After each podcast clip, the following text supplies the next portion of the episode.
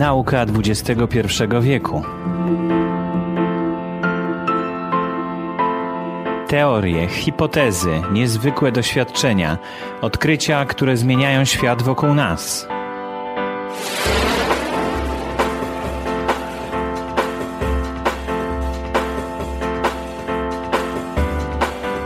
Nauka XXI wieku to podcast na temat fascynujących zagadnień z dziedziny fizyki, biologii, astrofizyki i matematyki.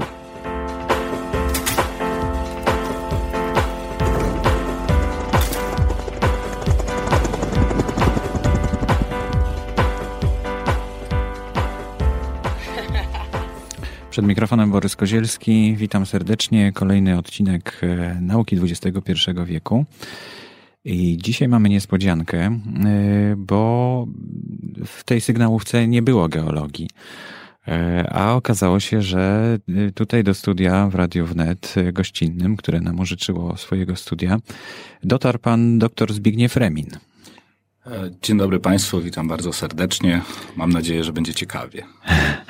No ja myślę, że nie może być inaczej, bo y, geologia to mm, ciekawa dziedzina wiedzy. Pan zresztą y, jest pasjonatem jednocześnie. To nie jest tak, że to jest tylko pana praca, prawda?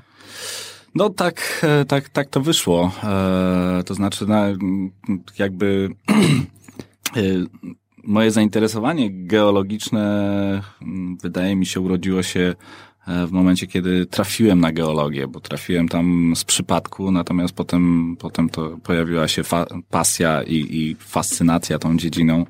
E, no i tak, tak mi już pozostało.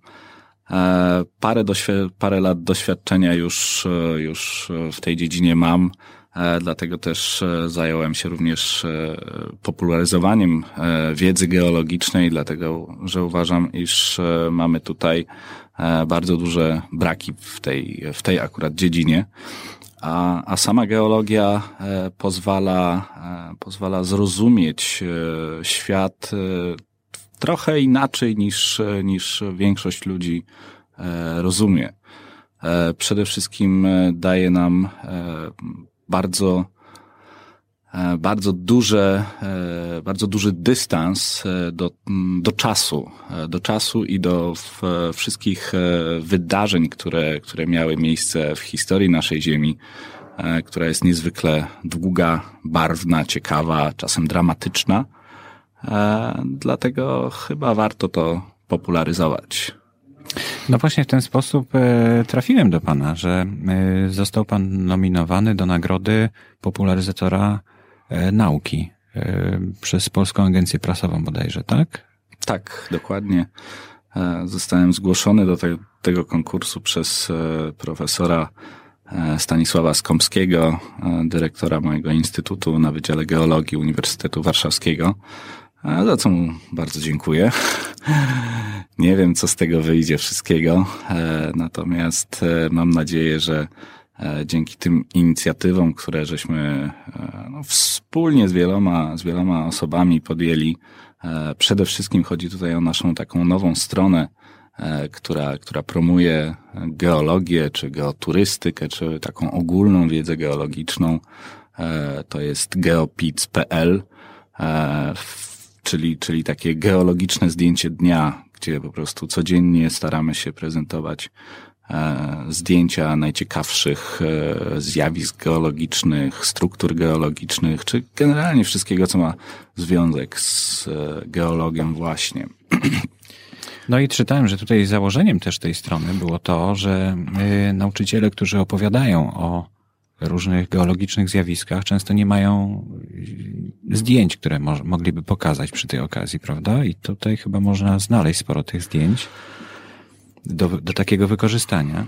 To znaczy, taka była e, generalna idea, dlatego że ja w pewnym momencie zacząłem e, prowadzić takie wykłady e, w ramach Uniwersytetu Otwartego, który jest przy Uniwersytecie Warszawskim.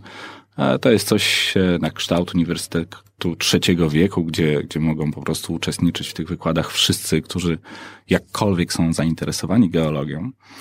E, no i myślałem, że ponieważ mam już, miałem parę lat doświadczenia w tej geologii, że to nie będzie z tym specjalnego problemu. Natomiast problemy się zaczęły w momencie, kiedy zacząłem te wykłady konstruować. Dlatego, że żeby opowiadać ludziom w sposób ciekawy na temat geologii, no to trzeba im jak najwięcej pokazywać. E, ktoś kiedyś powiedział, że e, geolog jest warty tyle, ile sam zobaczy w terenie. E, więc im więcej się widzi, tym więcej się kojarzy różnych zagadnień ze sobą.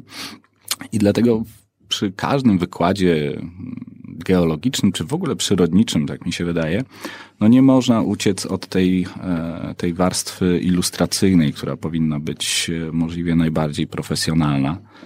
E, natomiast tu był wielki problem, dlatego że bardzo często w internecie możemy oczywiście znaleźć dziesiątki, setki czy nawet tysiące zdjęć, e, Natomiast większość ich jest e, po prostu niedostępna do, do takiego normalnego wykorzystania. I stąd, stąd powstała taka idea, żeby stworzyć taką wielką bazę zdjęć geologicznych, które mógłby używać każdy, kto tylko ma na to ochotę E, jeżeli są to cele e, edukacyjne. I takie jest też założenie e, naszej strony, że każda osoba, która przysyła do nas zdjęcie, zdjęcie jakiejś struktury geologicznej, czy jakiegoś okazu paleontologicznego, czegokolwiek, co jest związane z geologią, jakby automatycznie zgadza się na to, że przekazuje swoje przynajmniej część praw autorskich do tego zdjęcia w taki sposób, żeby każdy mógł po prostu z tego e, dowolnie korzystać e, właśnie w celach e, edukacyjnych. I wydaje mi się, że ta, ta inicjatywa spotkała się z, z dosyć dużym, z dosyć dużym zainteresowaniem. Myśmy tą stronę założyli, mm, ona wystartowała 1 lutego, natomiast w, w ostatnim miesiącu, czyli w listopadzie, no mieliśmy, mm, po raz pierwszy przekroczyliśmy liczbę magiczną 100 e, tysięcy razy. E, już nasza mhm. strona była oglądana przez, przez różnych ludzi, więc, więc wydaje mi się, że jak na chyba dosyć takie niszowe zagadnienie, jakim jest geologia, to, to jest to wynik e, godny. Niszowe, ale również przez to poszukiwane, bo niszowe zagadnienia nie znajdują miejsca w publicznych mediach, w mediach w ogóle, tych e, głównych mediach w tej chwili, albo bardzo mało miejsca zajmują. I no, dzięki temu możemy e, wypełnić tę lukę, przynajmniej w ten sposób, czy, czy robiąc podcasty, czy, czy tworząc taką stronę. Ja tutaj wyczytałem właśnie z, ze strony geopik.pl, bo tak chyba trzeba by było to czytać, chociaż pisze się geopic, ale to by tak. troszkę dziwnie brzmiało. E, zasady wykorzystania e, fotografii. Fotografie zamieszczone na stronie geopik.pl w celach edukacyjnych, nieprzynoszących dochodu i niekomercyjnych jest bezpłatne. Natomiast y, w przypadku y, jakiegokolwiek komercyjnego wykorzystania wymagany jest wcześniejszy kontakt z administratorem portalu. I pewnie też można je wykorzystać wtedy, mm, czemu nie, komercyjnie, tylko trzeba się podzielić tymi pieniędzmi, które się zarobi. Y, w przypadku wykorzystania zdjęcia wymagane jest umieszczenie informacji, skąd zdjęcia zostały ściągnięte, czyli po prostu podanie autorstwa tak naprawdę. Nie wiem, czy nie powinien być autor podany również, bo u was chyba są autorzy tych zdjęć. To znaczy, tak, no, my, my jakby każde zdjęcie opatrzone jest e, autorem, prawda, tym, tym kto, kto, to, kto to zdjęcie e, rzeczywiście zrobił. E, no jakby to jest, to jest ten, ten taki, e, to, to jest jedyna rzecz, którą możemy zaoferować, że ktoś może po prostu swoje zdjęcie zobaczyć, e, zobaczyć na naszej stronie. Być może to zdjęcie będzie, będzie wykorzystywane potem przez inne osoby. Natomiast takie jest założenie, żeby w momencie, kiedy ktoś chce wykorzystywać te zdjęcia, żeby po prostu oddać autorowi jakby należny mu honor czy cześć i żeby mhm E, żeby autorstwo tego zdjęcia zawsze było e, wyraźnie, wyraźnie wskazane. Troszkę odbiegliśmy od tematu, no ale to są też ciekawe sprawy e, związane właśnie z, z, popularyzacją, z tym, jak to się w tej chwili robi. Ja widzę, że to jest właściwie licencja Creative Commons, tak naprawdę. Któraś tam z tych licencji Creative Commons i chyba warto byłoby tutaj to zastosować. Porozmawiamy po audycji, mhm. co to jest, jak to zrobić, bo tutaj pasuje idealnie. Jedna z tych licencji. Wtedy łatwiej byłaby rozpoznawalna i ludzie, którzy po prostu patrzą na stronę od razu by wiedzieli, aha, to jest ta licencja, mogę wykorzystać w tym i w tym zakresie. Mhm. Dobrze, ale powróćmy do, do tematu, bo mamy rozmawiać o geologii, a nie o tym, jak się y, tworzy strony internetowe, czy jak zamieszcza się zdjęcia w nich. Y, geologia, jak można znaleźć na Wikipedii, jest to jedna z nauk o Ziemi. Zajmuje się budową, własnościami i historią Ziemi oraz procesami zachodzącymi w jej wnętrzu i na jej powierzchni, dzięki którym ulega ona przeobrażeniom. W szerszym znaczeniu geologia dotyczy również e, planet skalistych. No więc właśnie, czy to jest dobra definicja? Bo ja zawsze mam wątpliwości, jeśli zaglądam do Wikipedii, to jest taka troszkę e, amatorsko robiona, ale ale jeszcze nie zdarzyło się, żeby ktoś mi powiedział, że to się nie zgadza. To znaczy, tak, tak ogólnie, oczywiście tu się wszystko zgadza. Rzeczywiście geologia zajmuje się e, jakby ziemią jako całością. Tutaj bez rozróżniania na, e, na jej wnętrze, na zewnętrze, e, na te powierzchniowe warstwy, czy też te, które są kilka tysięcy kilometrów pod nami. Geologia tym wszystkim się zajmuje. Oczywiście nie tylko. E, w, w skład samej e, w skład samej geologii no, wchodzi szereg różnych, e, różnych zagadnień, które mniej lub bardziej oczywiście z, to ten, ten kawałek tego słowa geologia mają w sobie. To jest chociażby geologia inżynierska, która, no, bez której byśmy nie poradzili sobie E, przy budowie różnego rodzaju, e, czy to mostów, czy, czy budynków. E, to jest hydrogeologia, która się zajmuje z kolei badaniem wód, czy to naziemnych, czy to podziemnych. To jest geologia historyczna, czy też historia Ziemi jako takiej, czyli tutaj E, ten obszar geologii zajmuje się badaniem e, tych wszystkich procesów, e, które doprowadziły do tego, że Ziemia wygląda dzisiaj tak, a nie inaczej. Zajmuje się badaniem, jak te procesy przebiegały. No i no szereg, szereg różnych, różnych zagadnień związanych z geologią, w tym, w tym słowie kluczu, czyli geologia, znajduje swoje odzwierciedlenie. No właśnie, no, czyli to taka nauka, która mm, mówi o tym, co się działo z Ziemią. E, pana wykłady 4 miliardy lat historii naturalnej, fascynująca podróż w czasie i przestrzeni. Jak tutaj wszedłem na stronę, to zapisy na kurs są już niedostępne. To mogę poinformować, żeby już nikt nie szukał chyba, bo, bo chyba już nie ma miejsca, z tego wniosek. No chyba nie. Skoro mi pan tak mówi, dawno tam nie, nie, nie oglądałem Czyli tego. cieszą się dużą, dużą popularnością z tego wniosek. Ale proszę mi powiedzieć, bo y, co geologia w ostatnim okresie, w XXI wieku już, co, co takiego się wydarzyło? Jakoś nie, nie przypominam sobie. Poza tymi wydarzeniami, nie wiem, trzęsieniem ziemi, no to tam troszkę dowiedzieliśmy się o tym, że, że to są jakieś płyty tektoniczne, które na siebie nachodzą, tak? No to tylko tyle z geologii. Czy, czy były jakieś odkrycia geologiczne już w tym wieku dokonane?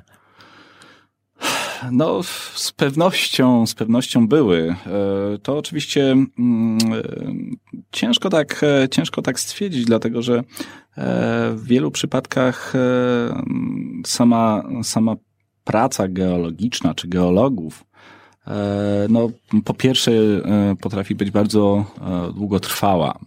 Tutaj to nie jest przeprowadzenie prostych, prostych doświadczeń w geologii, w, w, w jakimś laboratorium, tylko, tylko wymaga to wiele czasu, wielu dni spędzonych na przykład w terenie. No i oczywiście w związku z tym te, te mm, takie kluczowe odkrycia nie są aż tak częste. E, natomiast e, no wszystko zależy, co kogo e, interesuje. Jeżeli wejdziemy na przykład w taką geologię złożową, czyli, czyli geologię, która zajmuje się poszukiwaniem surowców typu gaz ziemny, ropa naftowa, no to tutaj wielkie odkrycia jakby nowych złóż, które, które są dokonywane, są dosyć częste. Natomiast. No, Czyli ciągle jeszcze nie wiemy, co w tej naszej ziemi drzemie, tak? Jakie surowce, gdzie, gdzie są rozłożone. Oj. Ja myślałem, że to już mapa jest zrobiona, wiadomo, że w Chinach to, tutaj tamto. U nas węgla dużo, tak? To jeszcze długa droga przed nami. E, to znaczy, problem jest taki, że e, chyba to jest też, też problem jakby każdego pokolenia naukowców. E, może teraz już, już mniej. E, natomiast e, wyda, wydaje, wydawać by się mogło, że e, rzeczywiście, no co, co można jeszcze w tej geologii zrobić, prawda? No już wiele tych skał zostało rozpoznanych, umiemy je nazywać, wiemy w większości przypadków, w jakich środowiskach powstawały. Natomiast to jest, to jest na tej zasadzie, że im dalej w las, tym więcej drzew. E, Im bardziej e, precyzyjnie i dokładniej e, zaczynamy te skały badać, tym się okazują coraz to nowe rzeczy. Wydawałoby się, że chociażby taki przy, przykład z naszego podwórka, że takie góry świętokrzyskie, jeden z takich geologicznych, jedna z takich geologicznych perełek Europy, gdzie, gdzie na bardzo niewielkim obszarze mamy skały E, sprzed 500 milionów lat, sprzed 300, 200, aż, aż niemalże do dzisiaj. E, wydaje się, że e, one już zostały rozpoznane w, w każdym kierunku. Natomiast co, co i róż pojawiają się nowe odkrycia, co, co i róż w nowych, dotychczas niebadanych e, miejscach e, pojawia się coś, czego nie powinno być. E, w związku z tym interpretacje trzeba zmieniać dotyczące chociażby historii wspomnianych gór świętokrzyskich. No a warto tu stwierdzić, że jest to obszar bardzo niewielki. No i teraz, e, teraz przyrównując taki, taki niewielki obszar do chociażby obszaru Europy, czy Ameryki Północnej, czy, czy takiej Afryki, gdzie, e, gdzie, gdzie jakby ze względu na e, wielkie przestrzenie e, i, e, i e, po części brak, brak wykwalifikowanej kadry, no to, to jest jeszcze bardzo, bardzo dużo do zrobienia. Z takich może najbardziej spektakularnych odkryć, e, o czym, o czym pewnie w, e, wszyscy gdzieś tam w mediach w pewnym momencie słyszeli, e, było odkrycie właśnie w Górach Świętokrzyskich w kamieniołomie w Zachełmiu tropów najwcześniejszych czworonogów. To, to też rzuca jakby nowe światło na to, jak przebiegała ewolucja, e, prawda? I e, no, to, to, to również jest częścią geologii, prawda? To, to mhm. Mm, jakby nie rozróżniając, czy, czy jest to paleontologia, czy, czy jest to geologia inżynierska, to wszystko jest geologia. Więc, więc te odkrycia cały czas są dokonywane i, no i będą. Tak, tak na dobrą sprawę E, no to trzeba sobie zdawać sprawę, że, że my tą przygodę naszą z geologią tak na dobrą sprawę dopiero zaczynamy. A czy zaczynamy odkrywanie, tak, Ziemi, czy? E, to znaczy... Bo skorupa ziemska jest w sumie nie, niezbyt gruba, prawda, w porównaniu z e, całą masą Ziemi. No to, to, to jest... Skorupka jajka to jest gruba w porównaniu z no jajkiem, gdyby, gdyby chcieć takie porównanie zrobić. E, no to warto, warto mm, proste liczby przytoczyć, że, że promień Ziemi e, wynosi e, tam 6300 z kawałkiem, w zależności gdzie go mierzyć, czy na równiku, czy, na, czy w kierunku, w kierunku bieguna. bieguna. Natomiast no, skorupa w naj, najbardziej gruba skorupa, jaka, jaką w ogóle mamy e, na Ziemi, co, o czym wiemy, e, no to sięga jakichś tam 60-80 kilometrów, to jest pod Himalajami. E, natomiast przeciętna grubość skorupy, no to jest kilkanaście kilometrów, poniżej 20 zwykle. 20, 30, Na oceanie jest ona znacznie, znacznie mniej miąższa, to jest kilka kilometrów. Natomiast tutaj dla, dla przykładu najgłębsze wiercenie, które udało się wykonać człowiekowi, znajduje się na Półwyspie Kolskim i ma ponad 12 kilometrów. E, więc to jest, to jest bardzo, bardzo niewiele. E, my tak na dobrą sprawę e, wnętrza Ziemi w wielu przypadkach nie rozumiemy. To jest wiedzę na temat wnętrza Ziemi czerpiemy głównie z badań geofizycznych i z teorii geofizycznych. Natomiast jak tam tak naprawdę jest, no, e, był no taki film, Wyprawa do wnętrza Ziemi, prawda? Mogliśmy się przekonać. Każdym razie poniżej skorupy jest już płyn, tak? Jest, to płynne jest, tak? To tak jak jajko właśnie. To, to też nie jest do końca takie, ta, takie łatwe, dlatego że e, jakby wnętrze Ziemi podzielone jest na szereg, e, szereg stref. E, e te z kolei oddzielone są różnego rodzaju powierzchniami, tak zwanymi powierzchniami nieciągłości. E, gdzie, gdzie te ośrodki, czy to płynne, czy stałe, zachowują się troszeczkę inaczej. E, niektóre, niektóre z tych stref e, zdają się wykazywać taki charakter półpłynny, Natomiast no, to jest, jest z tym bardzo dużo problemów wciąż i myślę, że kolejne lata będą tutaj jakby dostarczać nowych informacji na temat tego, e, jak ta e, Ziemia nasza jest e, zbudowana. A proszę mi powiedzieć, co podczas takiego wykładu, te 4 miliardy lat historii naturalnej, to 4 miliardy lat temu powstała Ziemia? Trochę dawniej. Mhm. No bo to w sumie co to było? To była taka bryła wyrzucona w kosmos, tak? Czy, czy, czy ona raczej oblepiała się resztkami, które gdzieś tam wybuchły? No, nie wiem, jak się, jak się tworzyła Ziemia? E, to znaczy wczesne, wczesne stadia e, Ziemi, e, no to wydają, wydaje się, że, że Ziemia powstała z takiej, z nagromadzenia takiego pyłu kosmicznego, który tworzył w przestrzeni kosmicznej e, taki, taki e, duży dysk e, właśnie, gdzie było masę tych cząstek, które, które dopiero później miały się stać planetą. Z czasem te, te cząstki, one się ze sobą łączyły.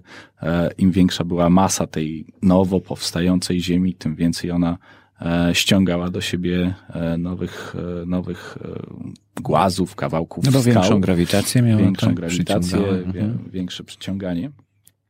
E, no i w pewnym momencie, w pewnym momencie rzeczywiście no, narodziły, się, e, narodziły się te nasze e, planety.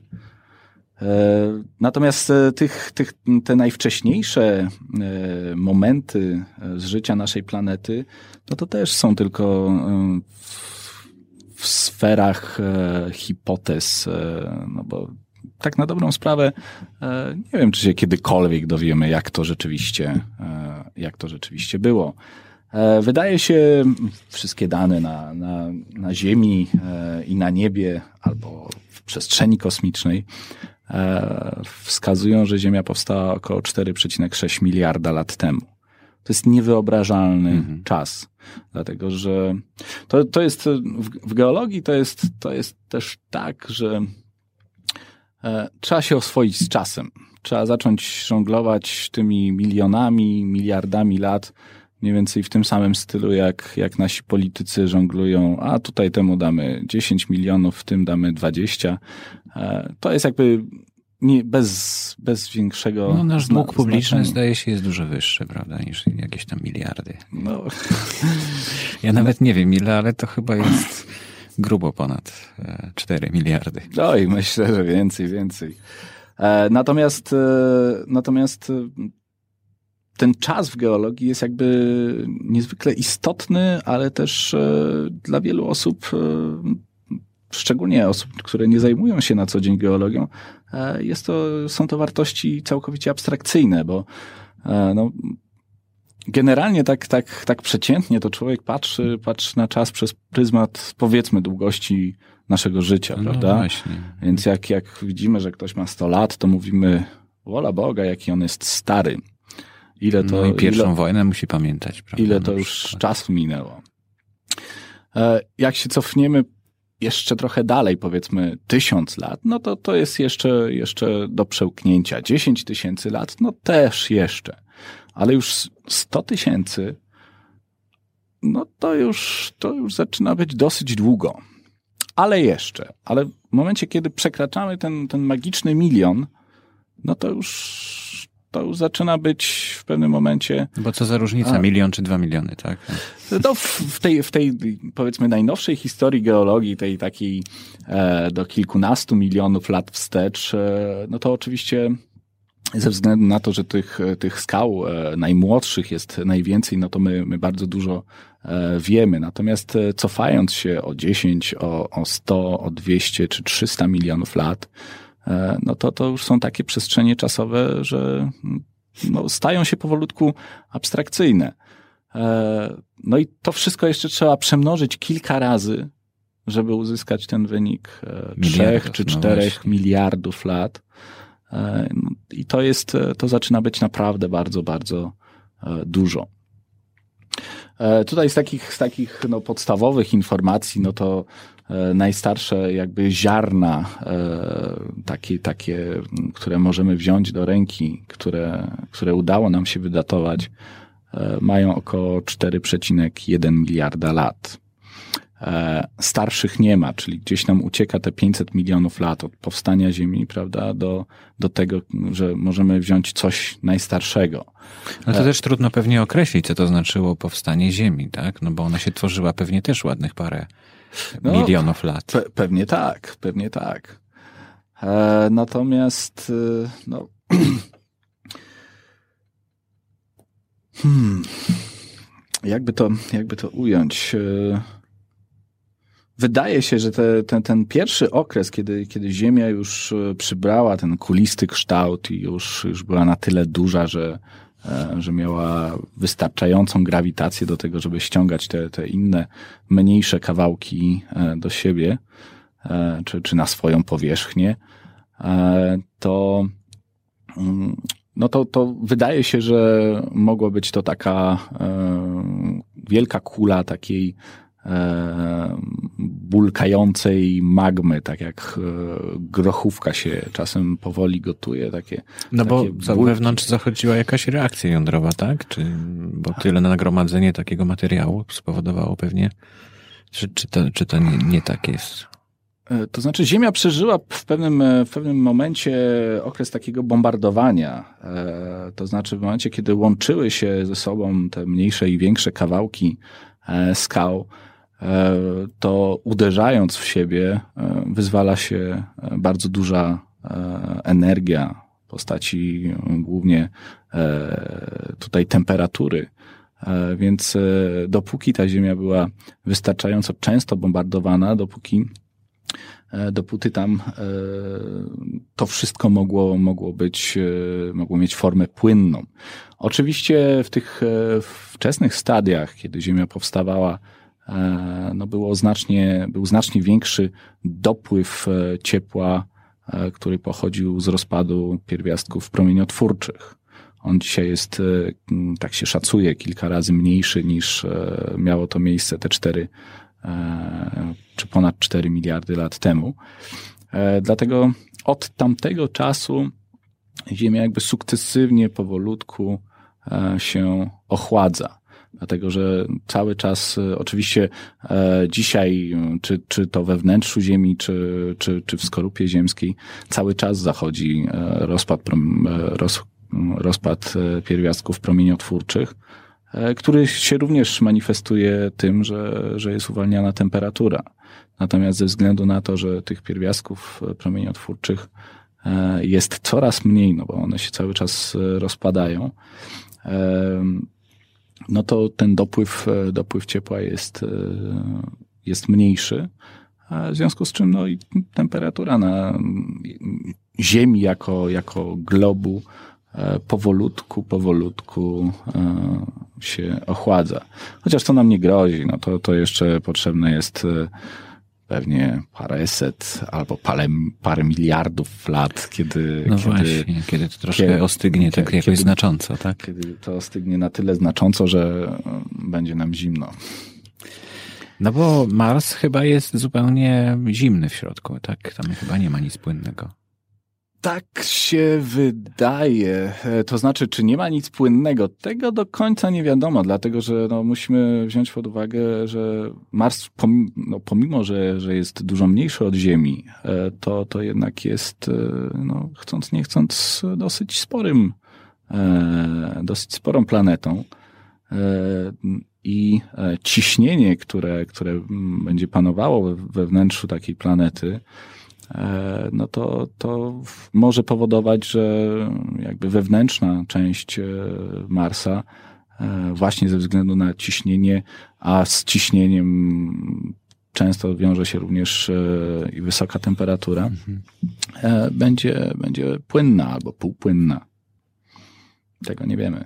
Dopiero pewnie jak tam wylądujemy no i, tak i zaczniemy jakieś badania geofizyczne. Te parę metrów zgłębimy, tak? To, to, to się czegoś więcej e, dowiemy. A proszę mi powiedzieć, e, które góry w Polsce poleciłby pan e, na właśnie poszukiwania geologiczne? Ja odwiedzałem Szkolarską Porębę często mhm. i tam um, utworzyły się nawet muzea kamieni.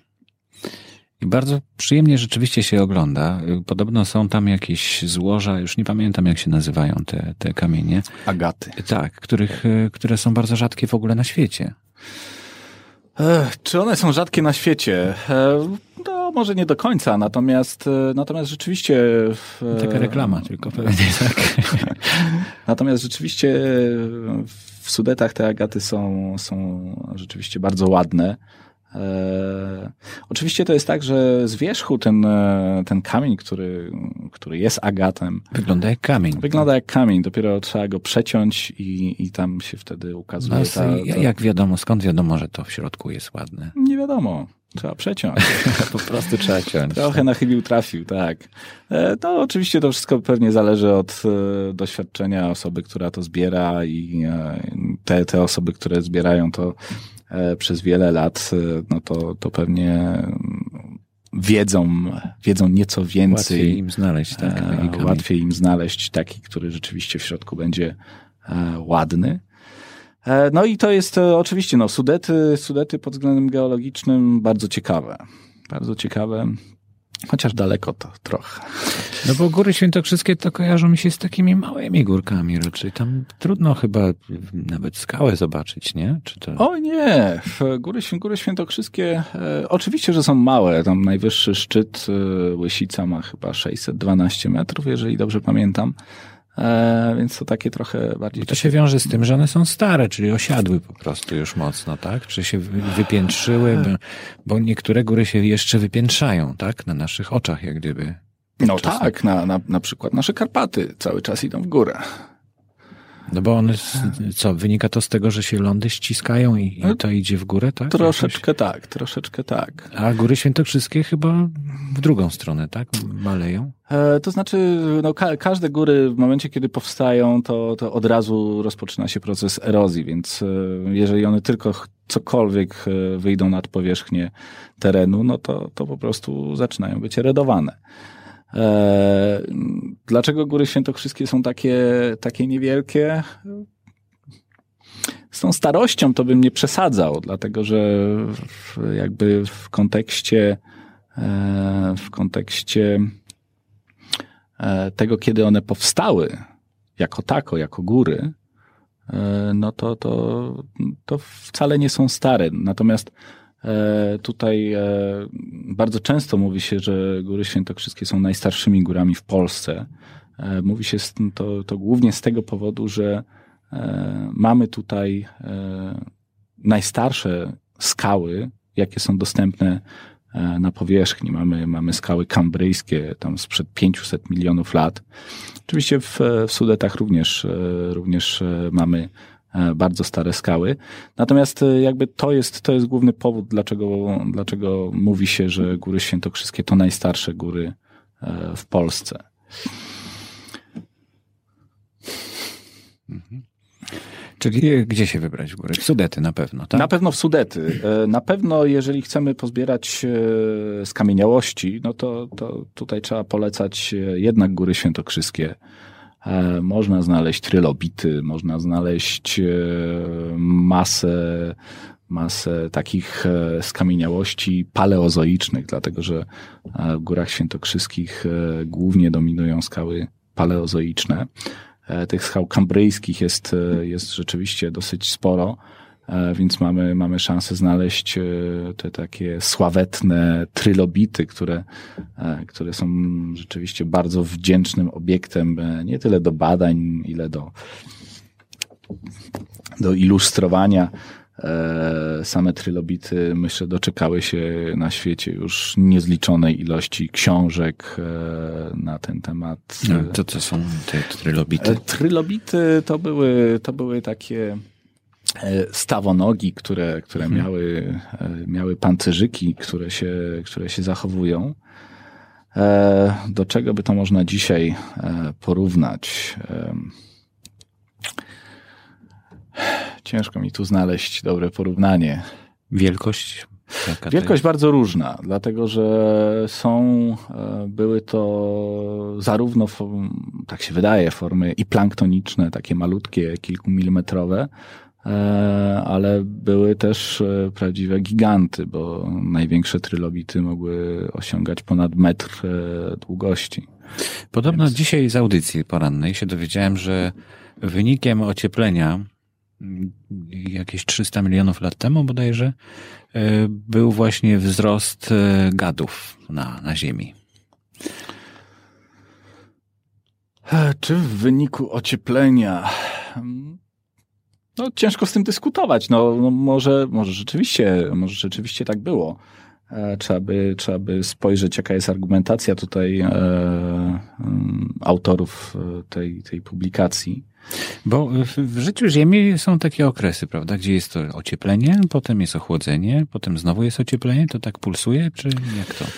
Jak to, to, to, to znaczy, jeżeli chodzi o e, klimat, e, klimat Ziemi, e, no to rzeczywiście tutaj mieliśmy okresy bardzo zimne w dziejach Ziemi, jak i mieliśmy okresy bardzo gorące, takie, że na, na biegunach próżno było, byłoby szukać jakiejś czapy lodowej.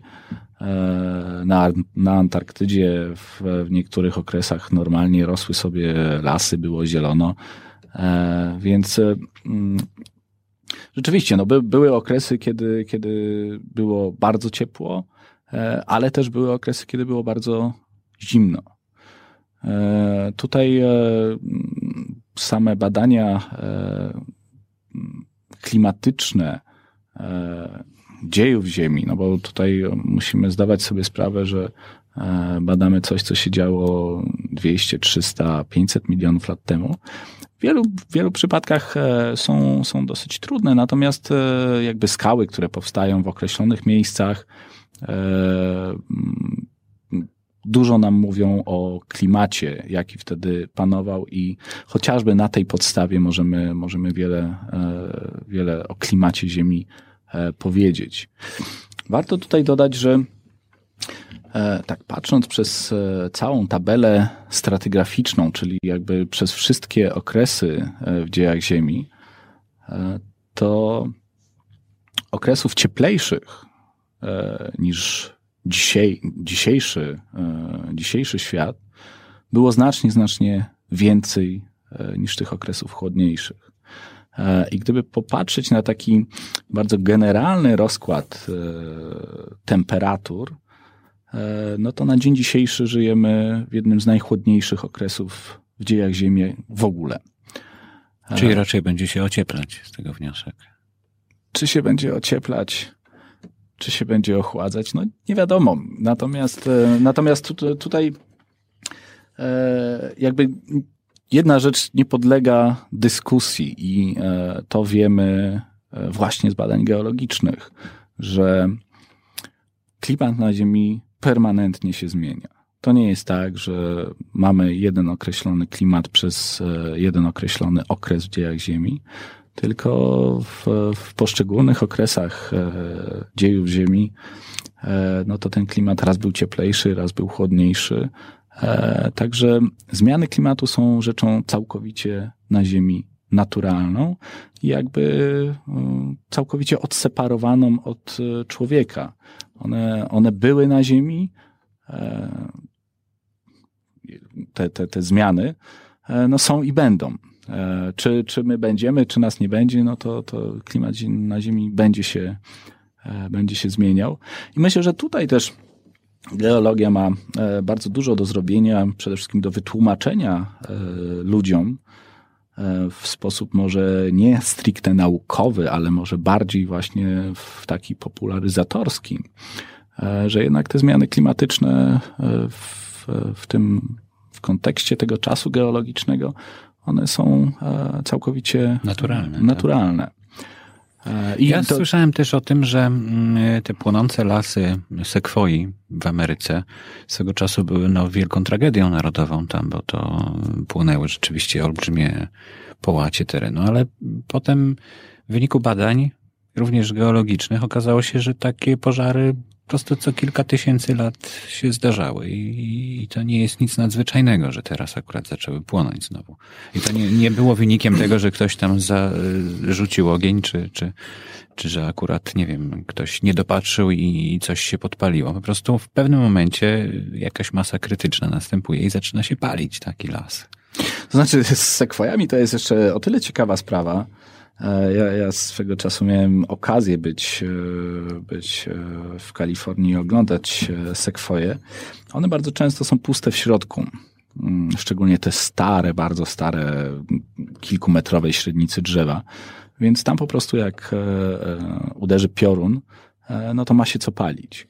Natomiast z sekwojami jest jeszcze tak, że żeby następowała przemiana pokoleń, żeby mogły nowe nowe y, sekwoje wyrosnąć, to szyszki muszą ulec spaleniu, żeby się otworzyć. No dopóki nie ma, dopóki nie ma e, pożaru, dopóki, dopóty wszystkie nasionka e, są szczelnie zamknięte w szyszkach, e, i dopiero pożar. I czekają na, i czekają na, na pożar. pożar. I dopiero pożar otwiera jakby szyszki, i wtedy, wtedy dochodzi do tego, że nowe sekwoje zaczynają rosnąć. Wygląda na to, że człowiek musi jeszcze mocno spokornieć wobec tych zjawisk i nie czuć się tak jak tutaj, jak, jak pan na ziemi.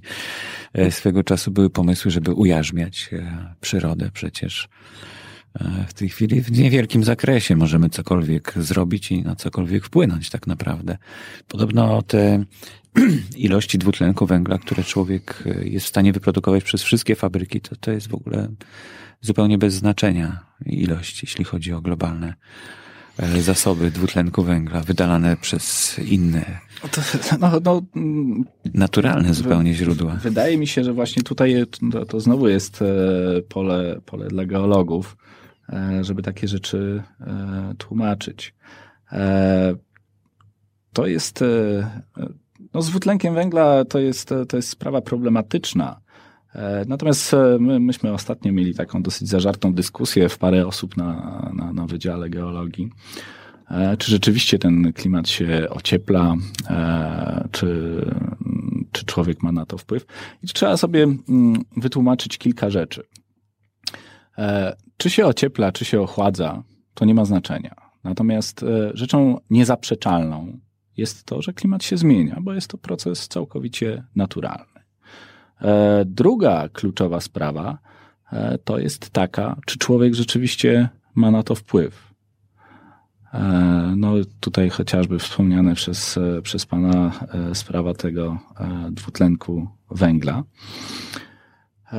No i trzecia, równie kluczowa, jeżeli ma wpływ, to jaki?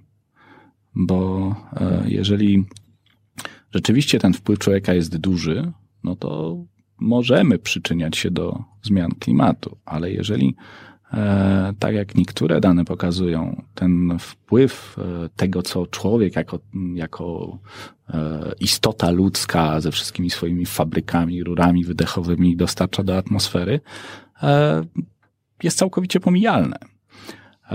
Warto tutaj dodać, że jakby jednym z głównych gazów cieplarnianych nie jest wcale dwutlenek węgla, tylko para wodna.